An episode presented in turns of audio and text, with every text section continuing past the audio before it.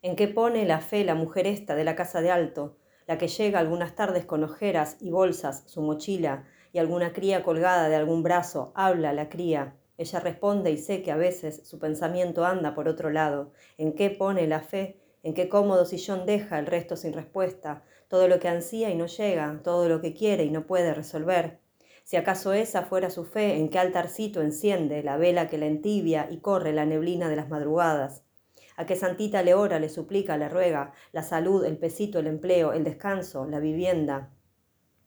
¿A qué cartas, ciencias ocultas, magias sagradas, a qué deidad entrega ese soplo, suspiro último de desesperación y esperanza, de hasta aquí lo que pude, y de favores a ti, solo a ti que no me los cobras ni me echas en cara, a ti que con nuestras cuentas vamos y tú sabes que nada te dejo en deuda?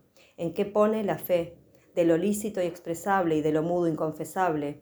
La voz del pecho, la figura de yeso, los ojos cerrados, el sueño, visualizado, retenido y entregado. La flor, el respiro, el beso en los pies, creer o reventar, elige creer. La fe en los legados, vos con 100 pesos vivís, nadie te quita lo estudiado. Mantras durmientes, piedras en el arroyo para hacerlo camino. La fe, el vacío antes de la huella, la rendición, la certeza. Somos el suspiro de una hierba que se retuerce en signos para hacer otra. Morimos, matamos, parimos, amamantamos, besamos, escribimos, trabajamos, trabajamos, trabajamos. ¿En qué pone la fe la mujer de la casa de Alto? ¿Cómo la lleva, cómo la anda, cómo la resguarda, cómo la explica a su cría, a los que llegan, a los que arriban, a este mundo injusto, generoso, fugaz, eterno?